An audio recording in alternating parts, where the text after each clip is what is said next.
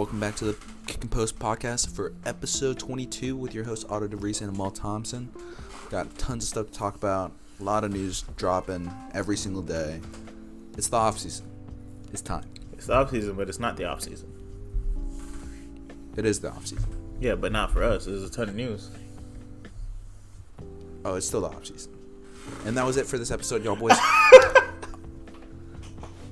I think we should kick it off with the NBA. Yeah. I mean, start with Damian Lillard. Apparently, super unhappy. I mean, we already knew this from the playoffs, but very unhappy with Portland. Although those are just talks at the moment.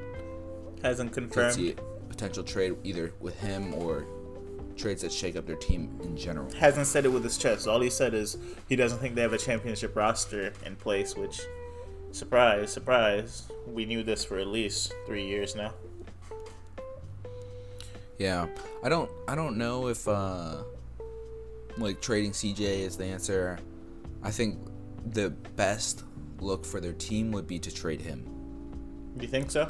And that's probably the worst take of all time for the Portland team, or like for him, because for the Portland team. Okay.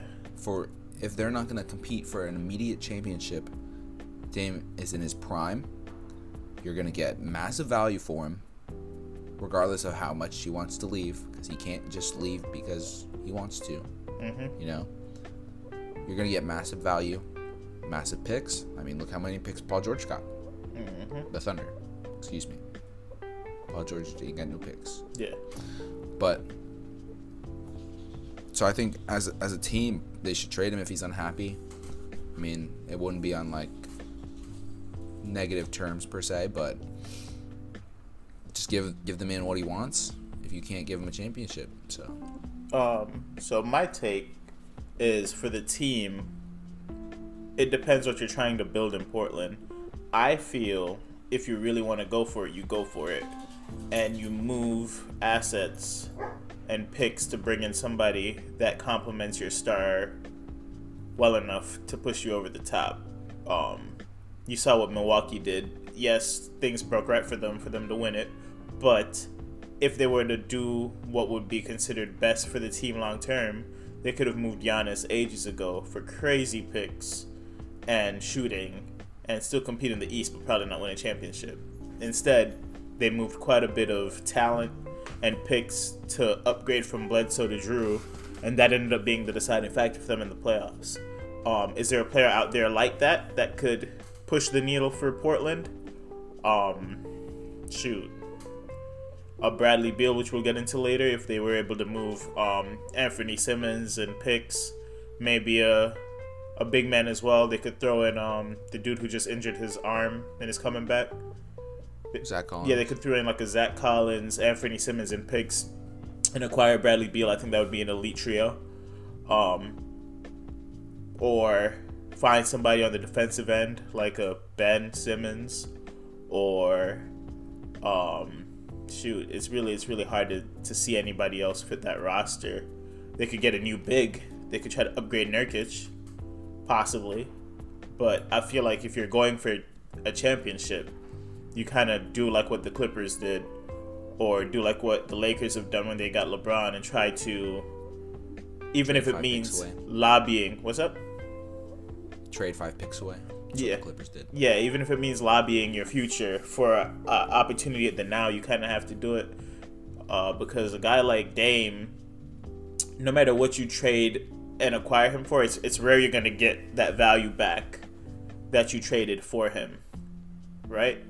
So, like, would you say New Orleans got good return for Anthony Davis? I'd say they did. They got great return because they were able to get a Brandon Ingram and picks. And Brandon Ingram's kind of like flourished. And Josh Hart. Exactly. Lonzo's good too, and they're going to lose him for nothing, I think, now. But if they really wanted to, they could have tried to move him for some great value midseason. I think that's one of the trades where the value was equivalent.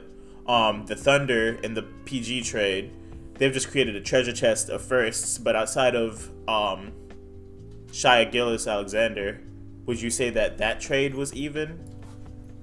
I'm not too sure. Yes. I'm not too sure. Yes, because they acquired Chris Paul that same offseason, and along with a pick. Did they acquire him in the trade though? Or did it just open up the space, you think? What do you mean? Because you said they acquired Chris Paul, but would you consider like the trade is the reason they acquired Chris Paul, or is it was like because it opened up space, they were able to get him at an affordable price because they got rid of Russell Westbrook for him? Well, when they decided to trade Paul George at 3 a.m. Eastern time, the Chris Paul news followed shortly after, just because at that point you sell your star A or B player, and then, you're already not competing. Yeah. Like, at that level anyway. Mm-hmm. So, you get assets back, then you dump a bigger contract for a shorter-term deal. Mm-hmm. Like, Chris Paul had, 2 years left? Something like that. 3 years left there. Russell Westbrook just signed an extension. He has 3 years left on his contract now, while Chris Paul is a free agent this season, right? Yeah, he is a free agent this season. Yeah. So you're creating less future cap space, dead money. Also, that year they competed with Shai, with Gallinari, with the young players they had, Baisley, Dort. How does one Diallo? Yeah, I think the straight up value though, like PG for what they got. Would you say it was even? Like just straight up. Yeah, because it's 5 or 4 first picks or pick swaps. Yeah, but yeah, we're projecting the players that they're gonna get, right? And with how good the Clippers are, those picks aren't gonna be high. We stink. Well, this upcoming year we have to see what happens because the unfortunate ACL tear for Kawhi, and if he even stays. But without that being in the cards, would you call it an even trade? Yeah, I would. Okay. I deem it to be even enough. Enough, but how many teams are gonna have the assets to create an even trade, where you look back and you're like, okay, Dame was acquired for the right value, like the Portland Trailblazers, and just give him away. Do you think Dame is worth Shai Gilgeous-Alexander plus 5 picks? You'd have to give me a little bit more if I'm Portland. That didn't even count a 20-point per game scorer in Gallinari. Yeah. So, how much more can you ask for? I think what it comes down to for me, they got 2 starters and 5 picks. What it comes down to for me is I don't see a CJ as a team leader, like able to move the needle to acquire wins. I feel like if I was comparing Paul George to somebody in the Portland situation, it would be CJ. They both are very good at getting their stats and stuff, but I don't think they're guys that really put your team over the top if they're the main guy. I don't know if that's much of a hot take, but that's just my opinion on the matter. I feel like Dame is one of those guys. He does have the little extra it factor, and that's something you pay for. Tell that to the USA men's team. Oh gosh, everybody on that team's playing like boo boo right now. But especially Zach LaVine, kid sucks. Nah, man, MVP. At Kevin. MVP. But in my opinion, I don't think there's anything that Portland will be able to do to acquire the value. I think they should push all their chips in the middle and try to get a second star or upgrade their second star. I think the CJ and Dame project, it's run its course. They've seen the height that it could get to unless we have another run of bad luck in the West where literally every team they face gets injuries, but they always seem to be one of those teams that falls into the bad luck. So I feel like you kind of blow it up and try to give like CJ and something for somebody more elite on both ends of the floor, because CJ's a great offensive player, but he can be had on defense. I don't know who that guy is off the top of my head.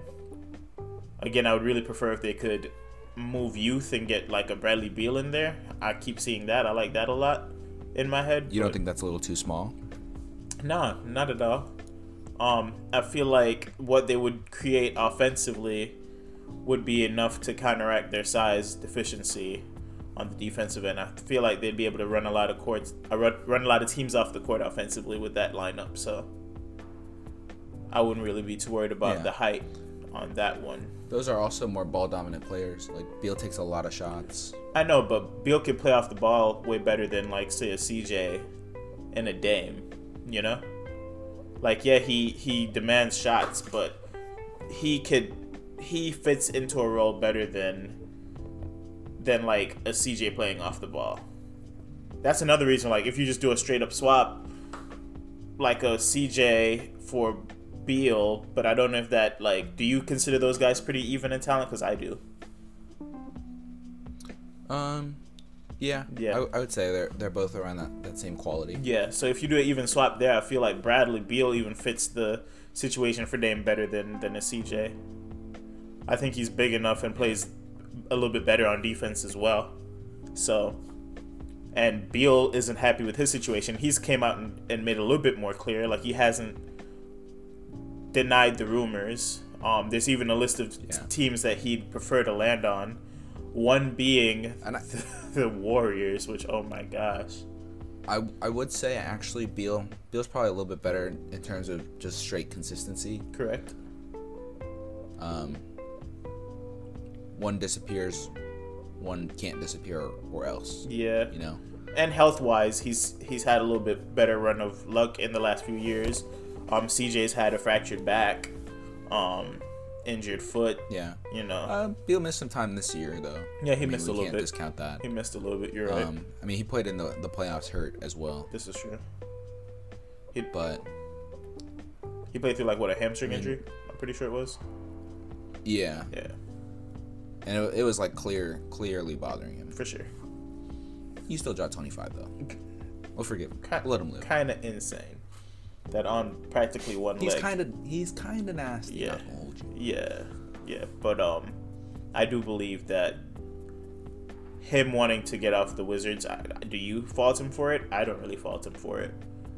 I think the franchise where it is right now, if he stays, it's a waste of his prime. I don't think they've done a very good job scouting help in the draft for him currently. Rui isn't bad. What is his name? Denny Avdija it's yet to be seen what he turns into, but yeah, injury. Yeah, I feel like that roster isn't a competing roster in the East, and he does have the right to try to compete somewhere else.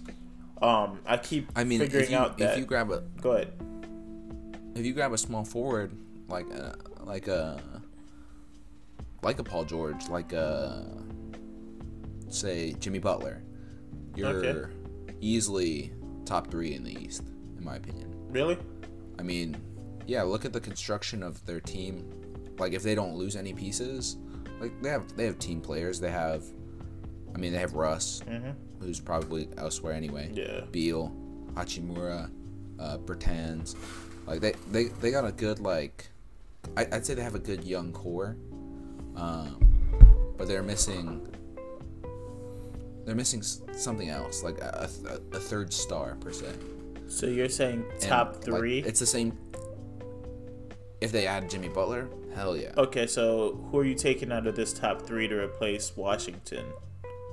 The Sixers. Oh, sheesh, you're taking the Sixers out if they add Jimmy Butler to Washington? Oh yeah. Okay.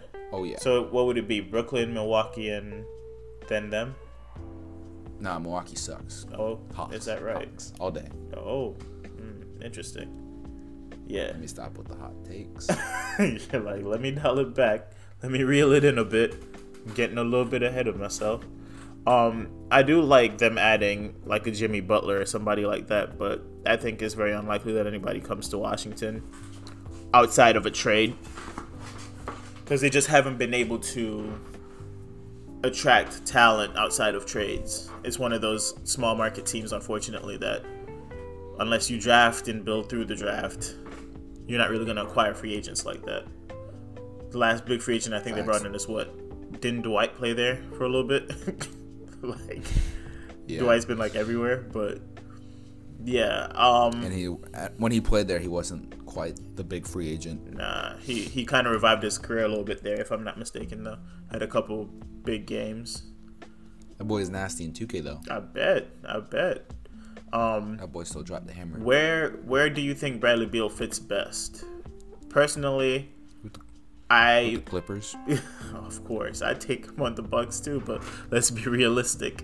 Which team do you think has the assets to make the right move for him? Because Golden State's looking scary again. If they could get Klay back healthy, they have 2 top 15 picks in this draft, which they look pretty comfortable moving for a player, and they're already kind of giving up on the Wiseman project because he's been involved in a lot of their trade talks as well. They have the pieces to go out there and make some noise, and then you have Steph, Klay, Dre, and a 4th piece. They're right back in the mix. I think that's a great fit for him. Throw Looney back in the lineup, the starting lineup. Throw Kevon Looney right back in the starting lineup. Yeah. Looney's nice. He's a good starting center. I feel like it's a scary team again. I think they're right back in the mix. I think that would be a great move for Bradley. But have Klay 6'7". He's a big shooting guard. Yeah. I mean, you can drop him down and play the 3. He can lock up almost 1 through 4. I mean, we still have to see what he looks like coming off the injury, because now it's Klay back-to-back years. Hey, listen. Amal, Mama call him Klay. I'ma call him Klay. Oh yeah, that's how you feel. I think I think it was Mark Jackson. Bro, I want Mark Jackson to get a coaching job again too. By the way, just not to get too far off topic.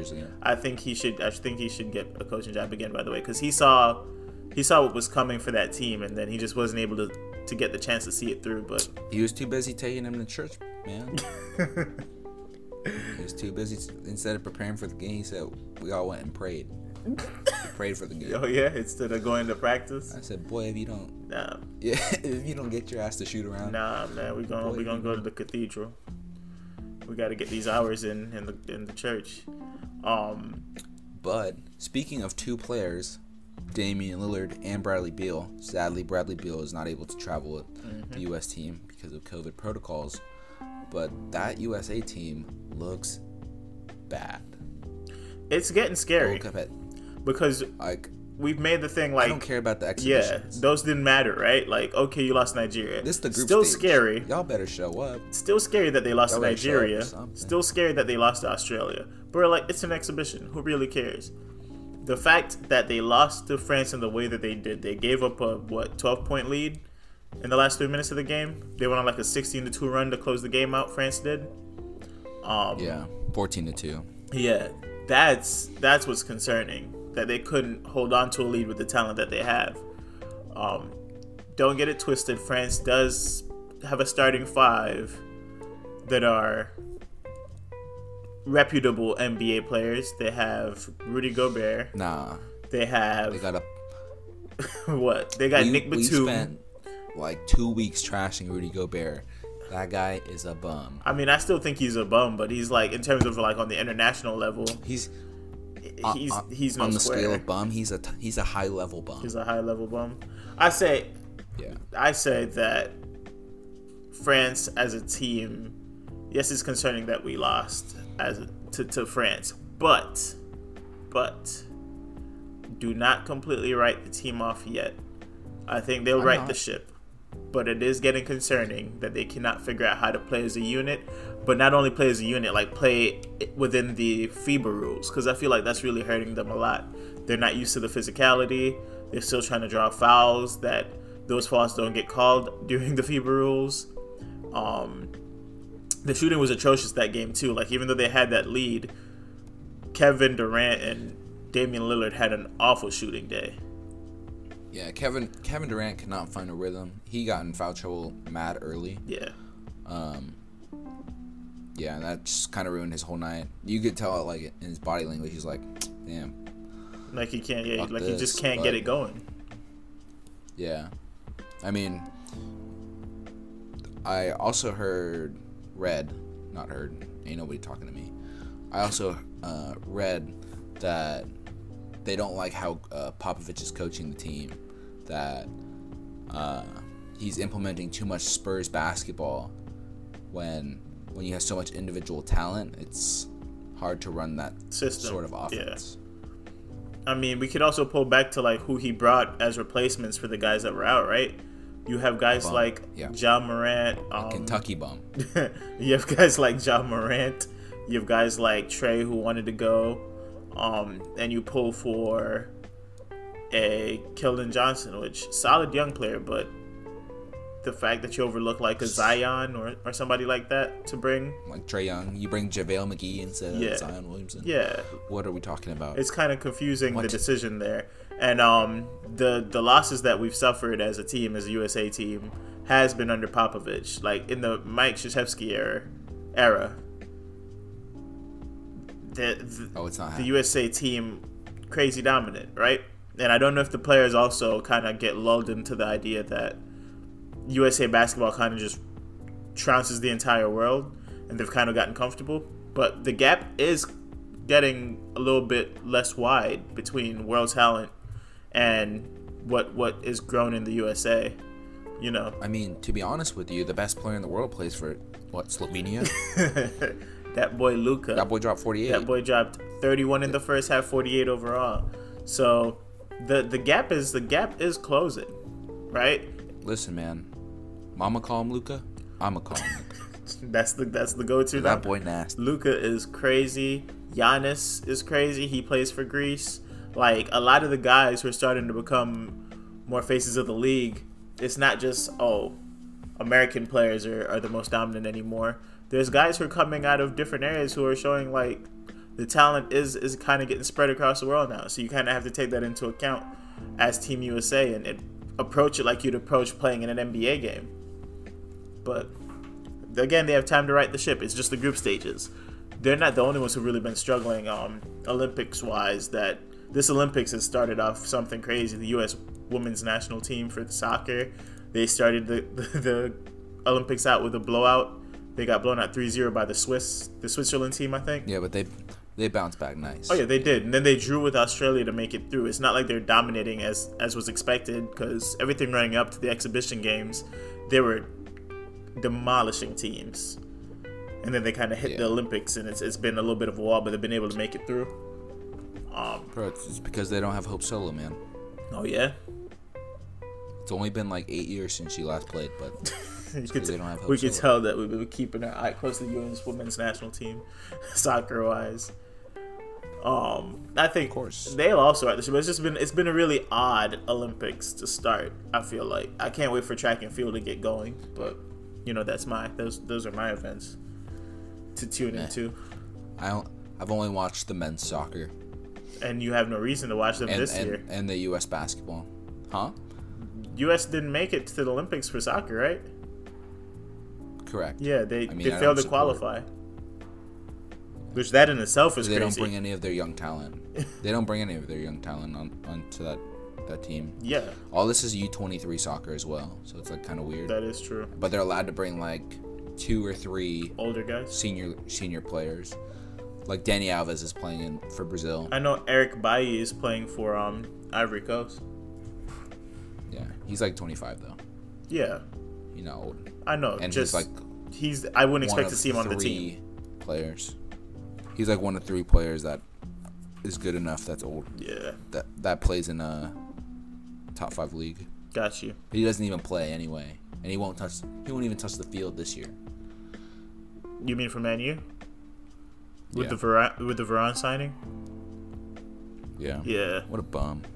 I'm interested to see how that works out. I'm not upset with the moves Manchester United's made in the off season.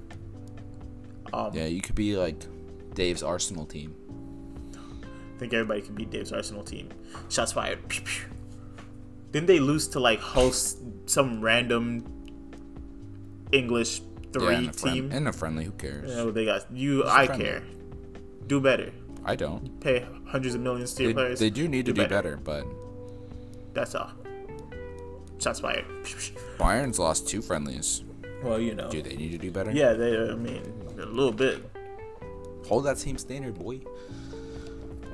Moving on to some NFL news, though. Wait, what? Who didn't do what? One who didn't lose their preseason opener. Man City, 2-0, baby. Talk to me. Of course. Debuted the home kit as well. Who? That baby blue. Who? Talk to me. Them boys crazy. Moving on to different football, though. C still got the segue in there. NFL news. Training camp opened up last week. We had some huge moments first day of training camp.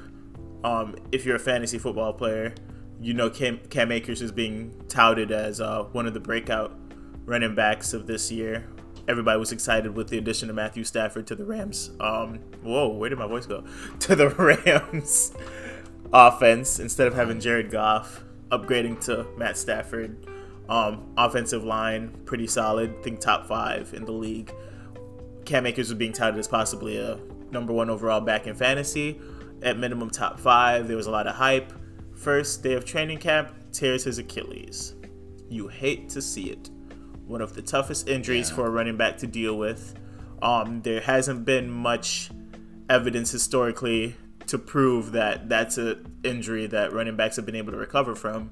But in the same breath, it has not usually been guys who are 22 who have torn their Achilles. Then the last guy who was pretty young to tear their Achilles was Deontay Foreman. He played for Houston, and he hasn't really been the same. But to start off with, he wasn't really... At that point, he never got a chance. Yeah, to start off with, he wasn't really given an opportunity like that. And when he was, it was up and down. It was inconsistent.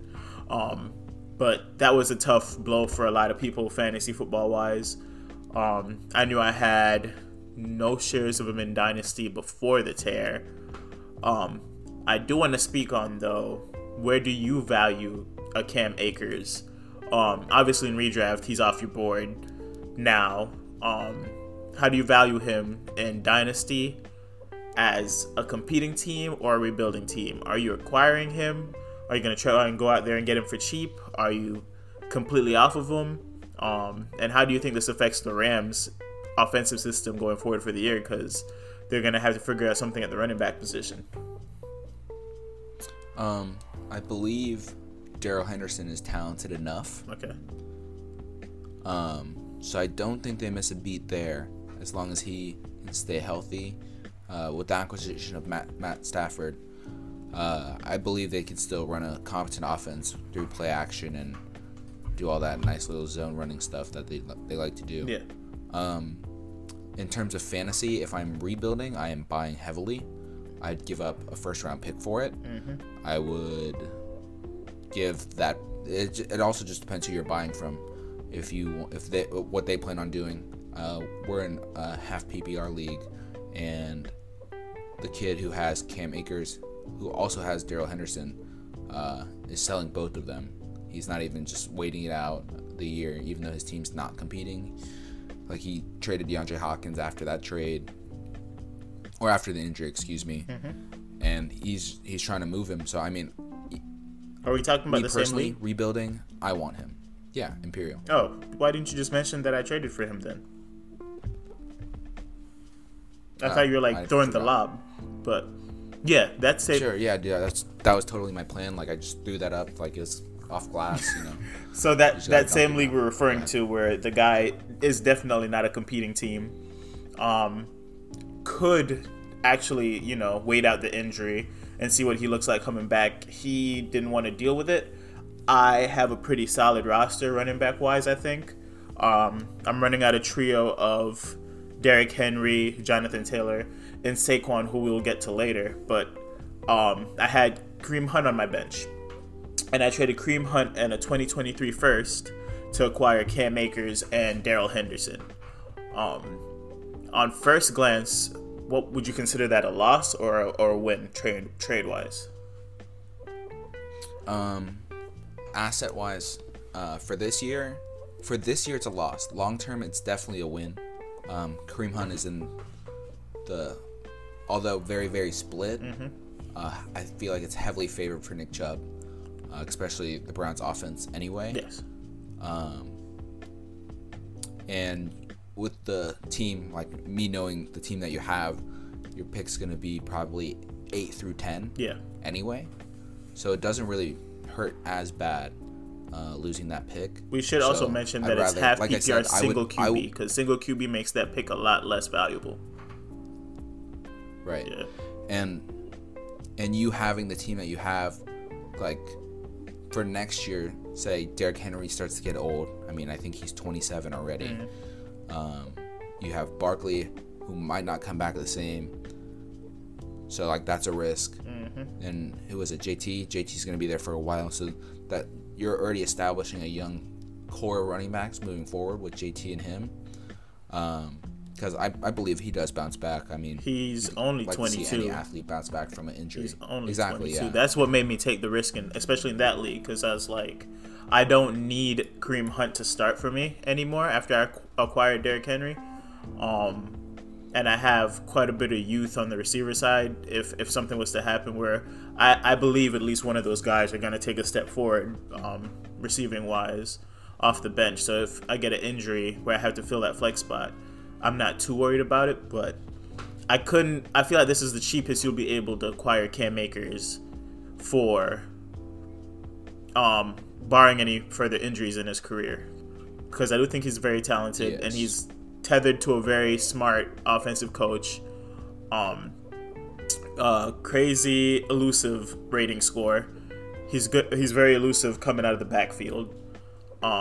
Great pass catcher. And based on everything that was going for him before the injury, you kind of just have to weigh your cards. If you're a competing team and you have the assets, I definitely go out and acquire him, no doubt. But again, it has to be for the right price, because I'm in another league where I'm competing and I have somebody who's trying to get off of Akers. But what he's trying to get in return for Akers, who just tore his Achilles, is a little bit crazy. I got offered two deals, J.K. Dobbins in a second and DeAndre Swift in a second for Cam Akers. Just Akers. Wow. Just Akers. And this is post Achilles tear. And I only have three running backs in that league. I mean, if he's healthy, even when he was healthy, they were actually... Let me correct it. My bad. No way. I think it was Akers and a second now, because before they were asking for Dobbins and a second for Akers. Now they just gave me a second. It's Akers and a second for Dobbins. The gap isn't still the gap isn't big enough. I'm competing, and you're giving me somebody who's a dead spot on my roster for a whole year, and nobody to fill in. Nobody to fill in. Are you really competing in that league? Realistically, yeah. If you're calling Imperial a team, I know exactly which league you're talking about. Yep, you know which league I'm talking about. If we're calling Imperial a team that I will end up with the 8th to 10th pick, this is another team where I'll end up with like probably the 7th to 10th pick. So I'd call it competing. No, I can actually, for a fact, say that you, Amal Thompson, will not end up with the 10th pick, because that slot belongs to me. Probably in both leagues, to be honest. You pulled off a world beater of trades in both those leagues. We'll kind of scrap the champion of chumps talk, because we know what happened in that one. But what you've done in Imperial has been pretty insane. Yeah. Because none of the trades have been like crazy off balanced. It's just been good moves, in my opinion. Yeah. Mm-hmm. So. But you still have that league is competitive. Talk about that another time. I think you have a little bit of competition in that one, but your team's pretty solid. But yeah, point of the matter for that one, if you have the assets available and guys are selling Acres for cheap, I'd be gobbling up those shares. Moving to another guy that people are starting to get a little bit worried about is Saquon. Tore his ACL in week 2, or was it week 3? Week 2. Week 2? It was week two against Chicago. Had a ton of swelling in the knee, so it took a while for surgery to happen. I don't think he got surgery till like week 5. Comes back into training camp, and what he was saying the week before training camp was that his knee felt healthy. He wanted to test it out, but he wasn't 100% sure he'd be able to come back to 100% of the snap type play that he was on before the injury. And you kind of have to believe the player, because he comes into training camp and he's immediately landed on the PUP list. Very scary seeing how long ago he tore the ACL. But I'd like to bounce it back to you again with the same question. If you're acquiring talent or if you're competing, do you pay for him at cost? Do you try to get him at cheap? And what is your cost? Like, what would you lay as your baseline price that you'd pay for a Saquon? And how does this affect the Giants going forward? Because we don't expect the Giants really to be competitive per se this year, but he is a big piece of that offense. And there's nobody really behind him. It's not like Akers situation where we know he's out. It's just how healthy will he be coming back, and how much percentage of the snaps will he be getting? Will it be limited coming out? And from a fantasy standpoint, are you willing to take that risk? Because he is more expensive than an Akers to acquire. Right. I think this is how I gauge Saquon's value in Dynasty. A next year first, a next year second, assuming that these are high picks, like 103 and 203 or better. Yeah. And then a player like David Montgomery. Really? That's just because I'm super high on David Montgomery. Okay. But his ceiling is a lot shorter than Saquon, a healthy Saquon's. A healthy Saquon can score 30. He can catch the ball, maneuver out of the backfield. I think he'll be healthy as ever, and I think it's smart for him not to rush back. I agree. So in Dynasty, yes, I would trade that for him. I would definitely not be like, I'm kind of worried about it. Like, the man's an athlete.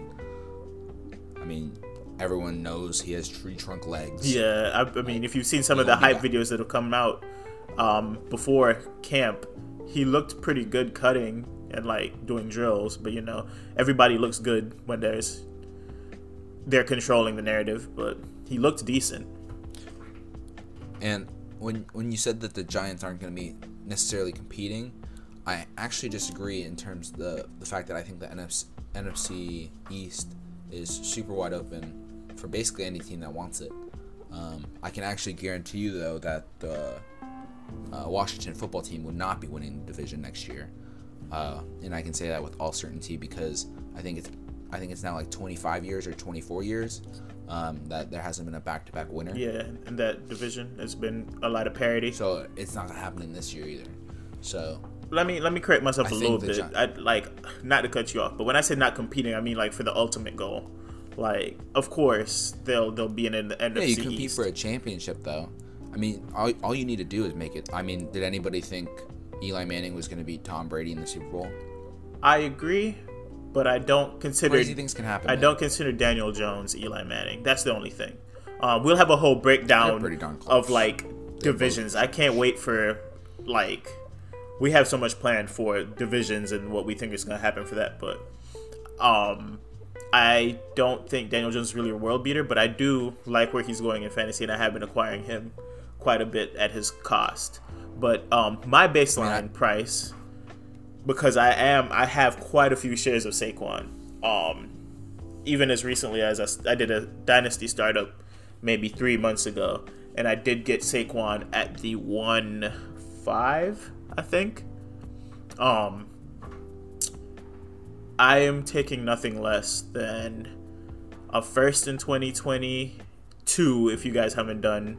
Yeah, first in 2022, and a first in 2023.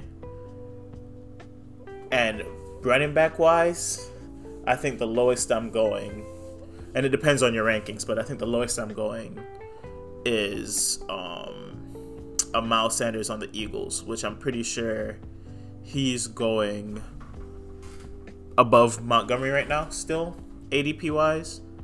Not by a lot because he's fallen off a bit, but I think that's the lowest I'm going to acquire. For anybody to acquire Saquon for me. What? Okay, so my price is way less. Yeah, you're cheaper on yours. It. Yeah. Yeah. We like to act like Saquon's like when running backs get hurt, we kind of take out of effect like how young they are, because he's played 2 seasons, so people are like, with this injury, you know, he's already getting old. I think Saquon's only 24.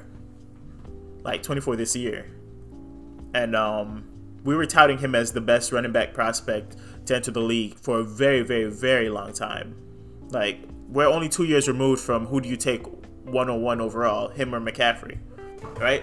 So right. If your package for McCaffrey is something insane and you believe... Why is it not the same?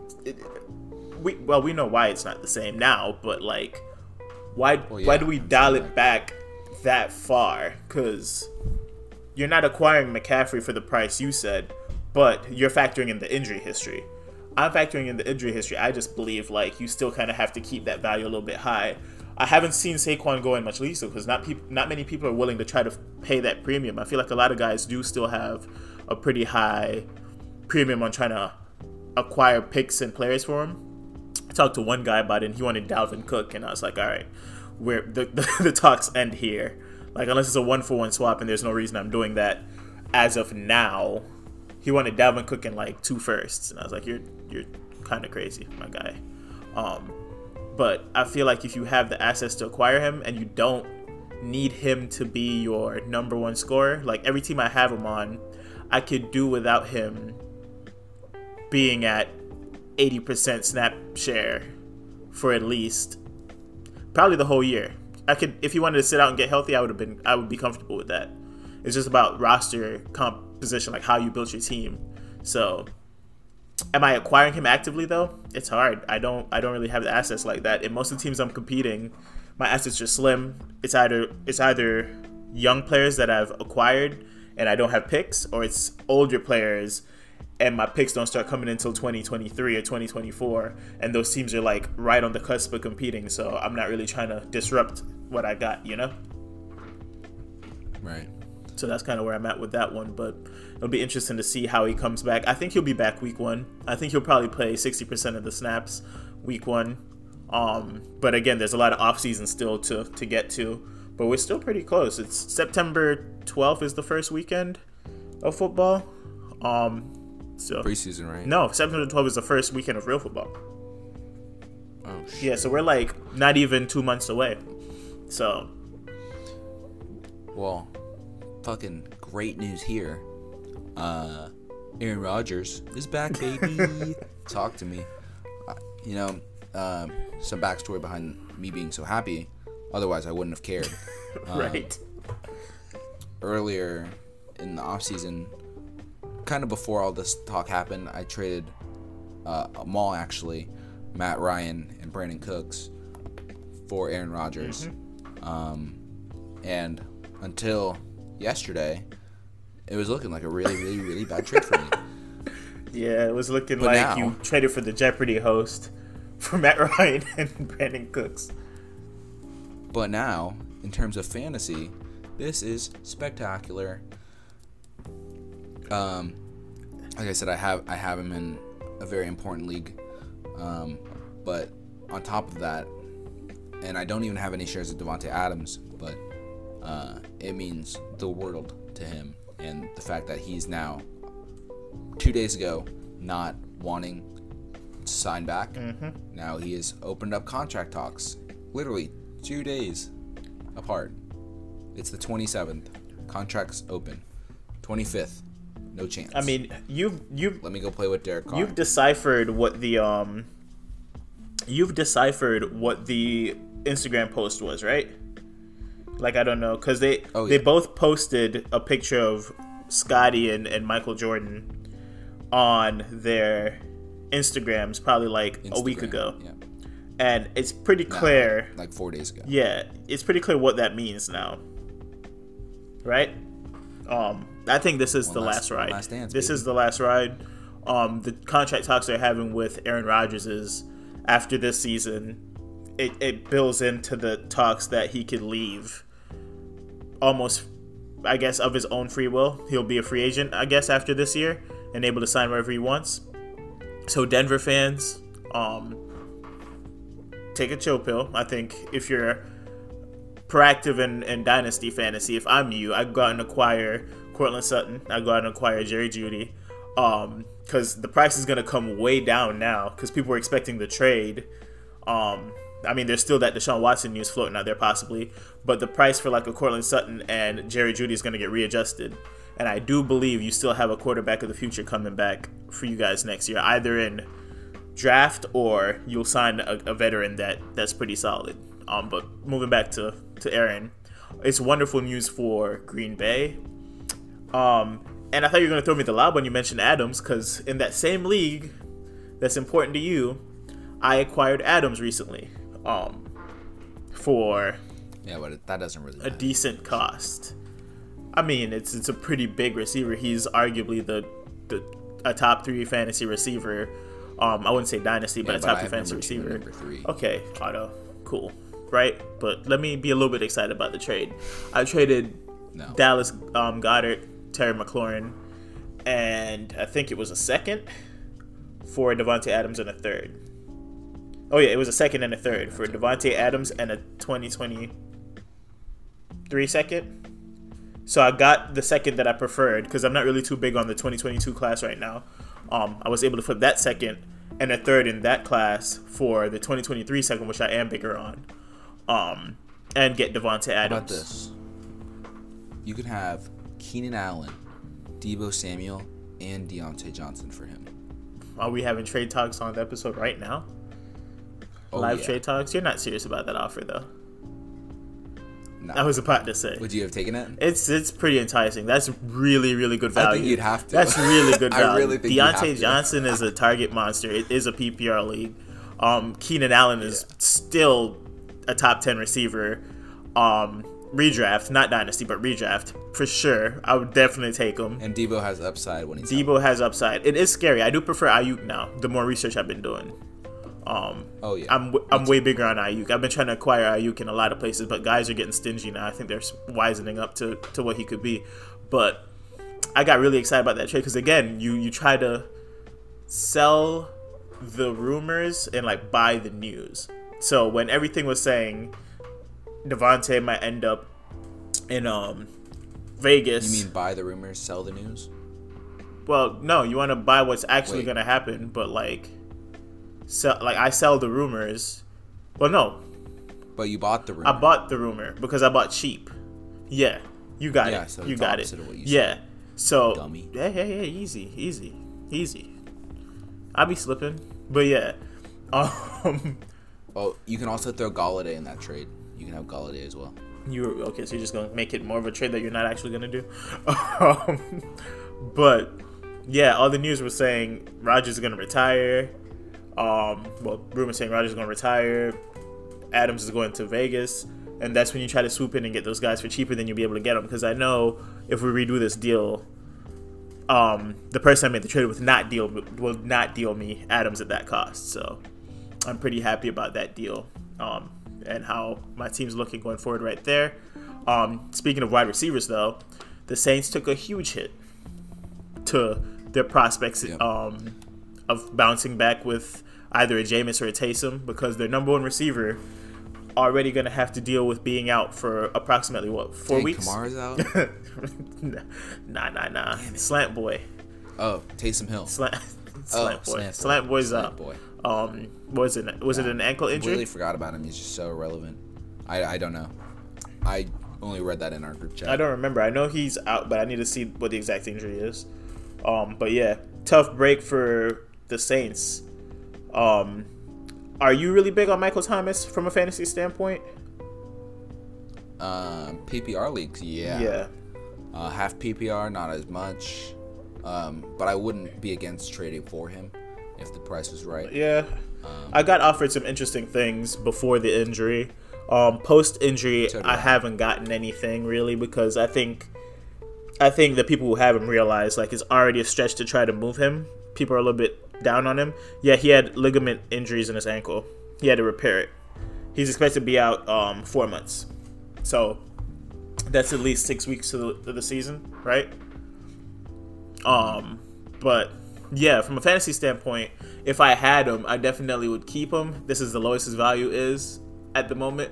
His value was already a little bit on the fence going into this year because people weren't too sure about Jameis or if it would be Taysom, how this offense would look without Drew Brees. But right now, that's a question I have for you. It's tough to try to move him. What's the question you got? So when you're evaluating, if you're Sean Payton and you're evaluating your two quarterbacks, does that come into mind that Traquan Smith is your number one receiver? Well, they just went out and signed Chris Hogan. They just got Chris Hogan away from his lacrosse team, so the boy's back. Anyway, like I said, Traquan Smith is your number one receiver. All right. Do you take that into account? I think it is definitely going to be on his mind. I think if you have Jameis, you would be smart to go out and acquire Taysom. Taysom Hill up. You would be smart to go out and acquire Taysom. Because I feel like... I'm saying... What? Taysom Hill should just line up as a receiver. Really? Yeah. I was more thinking of, like, because of the lack of receivers on the outside, it's very possible that in a year where you'd possibly be starting Jameis, no doubt, you're going to move more to a guy who could change the game just offensively. On his feet. Yeah, he'll be able to kind of take off and run, or, you know... do a little bit more option plays, stuff like that, instead of goal line crap. Yeah, yeah, right. So I feel crap is in because I have Kamara a lot. You said you're doing what? I said it's crap because I have Kamara a lot. It is annoying for Kamara owners for sure, because well, maybe not, because I feel like Kamara will acquire a lot more dump off passes, because Jameis, that's not really his game. So if you have him in PPR, I wouldn't be too worried. But from a scoring standpoint, I feel like it will affect Kamara considerably. Maybe Jameis switches it up, man. I mean, you gotta adapt to the offense. I liked him a lot going into the year, especially at the price you could get him at. But I wasn't one to be acquiring both guys, if you know what I mean. Like, I wouldn't draft Jameis and then draft Taysom around later. Or if I was trying to go out and acquire one of the QBs, I wasn't trying to acquire both of them. Now I feel like you kind of have to until you see what happens in training camp. But I'd be more confident in Taysom starting now week one than Jameis, just based on the weapons they have. Unless Troutman shows something crazy in offseason. And I know Jameis likes his tight ends, so that could be a person that kind of steps up and take a lot of the receiving load. There's still people floating around out there that they might trade for. So it's not over yet, but I don't know, as currently constructed, that's my suggestion. You talk about Kamara. I know nothing's come out really injury-wise about him, but he's greatly affected by the injury, by how that offense will be ran. What do you do with him if you have him on your team? Are you still just holding tight? Because I feel like you really have no option there. I mean, I've been trying to sell this man for like 2 years. I know, but like, I feel like I can never get the right price, because you see what he has the potential to do, so you can't really, like, it's so hard to move off of that player for what you think people are gonna offer. Yeah, right? Because like, I like Kamara, but the price that I'd have to pay you for Kamara, I'm not willing to pay currently with the roster I have. Barkley, 1-for-1. Nah. I'll keep Barkley. You're crazy. I'll keep Barkley. You're crazy. Kamara for Barkley 1-for-1 when Barkley can miss like 3 weeks of the season. I don't think he's going to miss 3 weeks though. That's the thing. And like, I'm just saying. Barkley's ceiling coming off of this injury going forward than Kamara's. I feel like, so I approach it from like a stock perspective. I feel like Barkley's stock still has a lot of room to grow, while Kamara's stock has not topped out, but isn't going much higher than where it's at, if you know what I mean. Right. So that's what I would be doing in that case. If you said like a Kamara for Dalvin, I'd think about it a little bit more, because I feel like they're both in that situation where there's not much higher they could go. But with the Barkley, I feel like his value could go crazy, and I could sell him for something high 2 years from now. While 2 years from now, I won't really be selling Kamara for anything that crazy. I don't think. I think he'll still be productive, but the price would be lower. What other news came out of training camp that's on the top of my mind? Your 49ers committed to Garoppolo. Big, Yeah, big Niner news. No QB competition. Yeah. Jimmy G gonna sling that rock in training camp, baby. Also, Jalen Hurd might be a tight end this year if he can stay healthy. Who knows? I've been so high on Jalen Hurd. You remember when we first started getting into Dynasty? We talked up Jalen Hurd so much, and he's still a beast. I still like what he could be, but dude, the injuries every year, right? Sleeper pick, bro. You did. Promise. I mean, you did. I did give you Jalen Hurd for Laviska Shenault last year. I think I'm doing pretty well on that deal right now, just from a value standpoint. I only grabbed him so no one else could. I know, so you can make that deal with me. Because that boy wouldn't even have gotten drafted. Laviska? Yeah, they're tweaking. I got him out. I was trying to get him everywhere, but I didn't have picks back where he was going.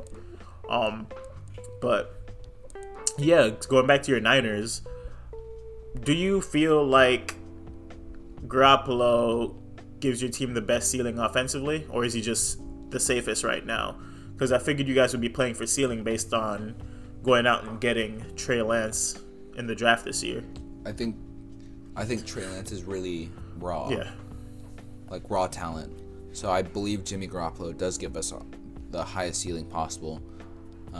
Please excuse my dog if you can hear him panting. Sorry. But I feel like moving forward after this year, it'll be Trey Lance that gives us the highest ceiling. Or obviously in 3 weeks when Jimmy gets hurt. I was about to say, you kind of threw it out there that after this year. So you do want, if Jimmy stays healthy, Jimmy to play the whole year out as a starter? Yes. Okay. The only way I want to see Trey Lance play this year is if Jimmy gets hurt.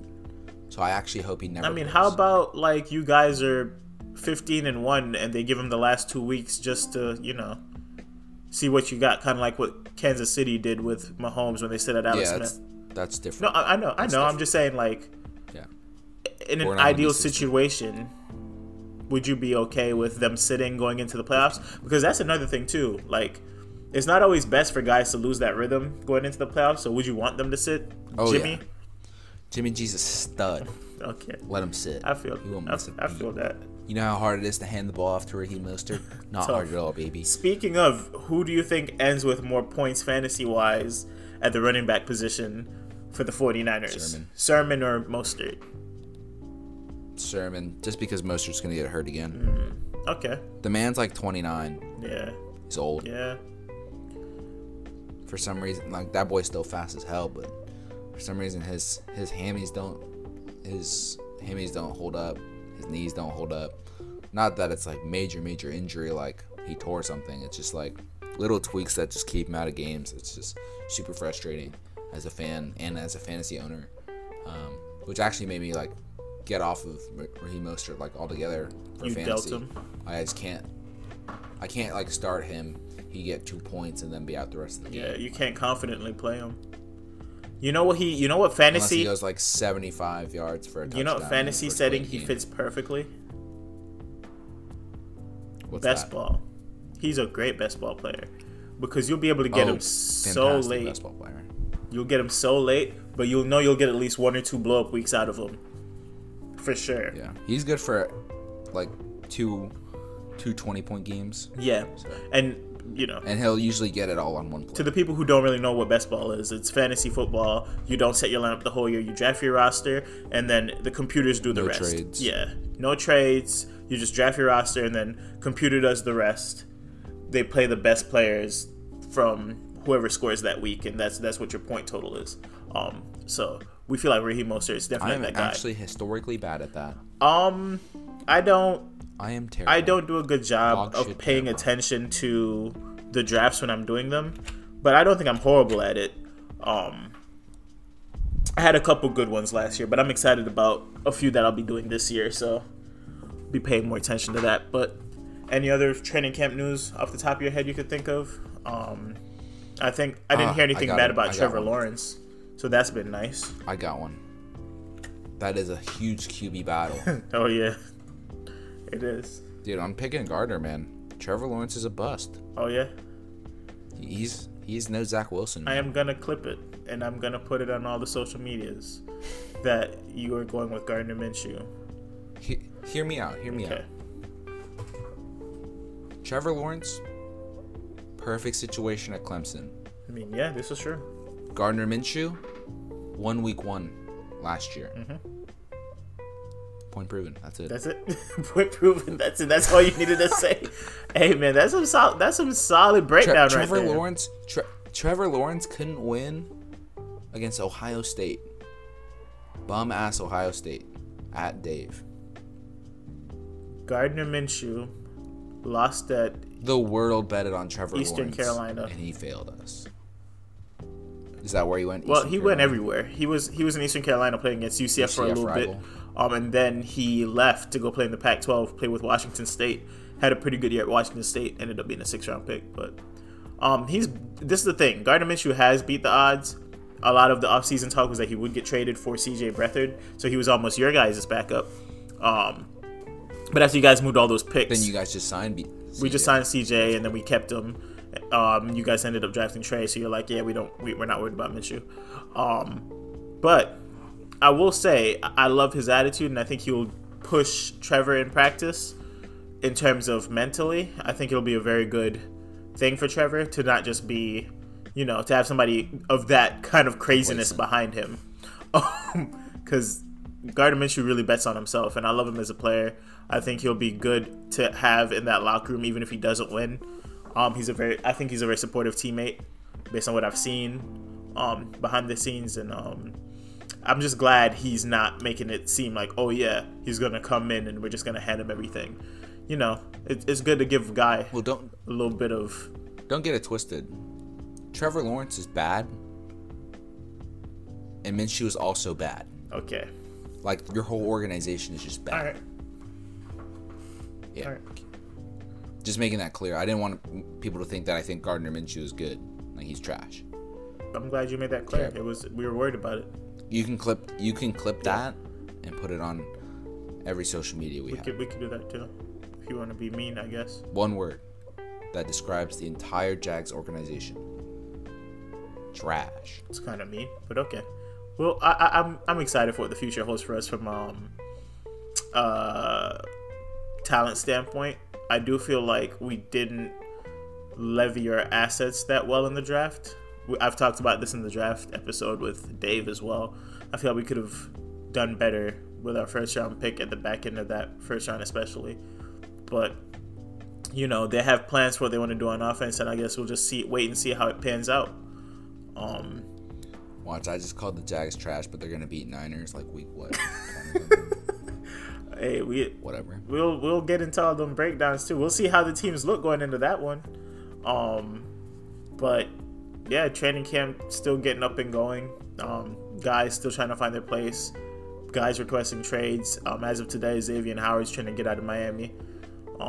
Would be a big hit to their secondary, I feel like. But if they get the right pieces back for him or get some good assets back, they've been able to do pretty well with that. I'm excited to see what their team looks like going forward as well. But yeah, exciting times for the NFL.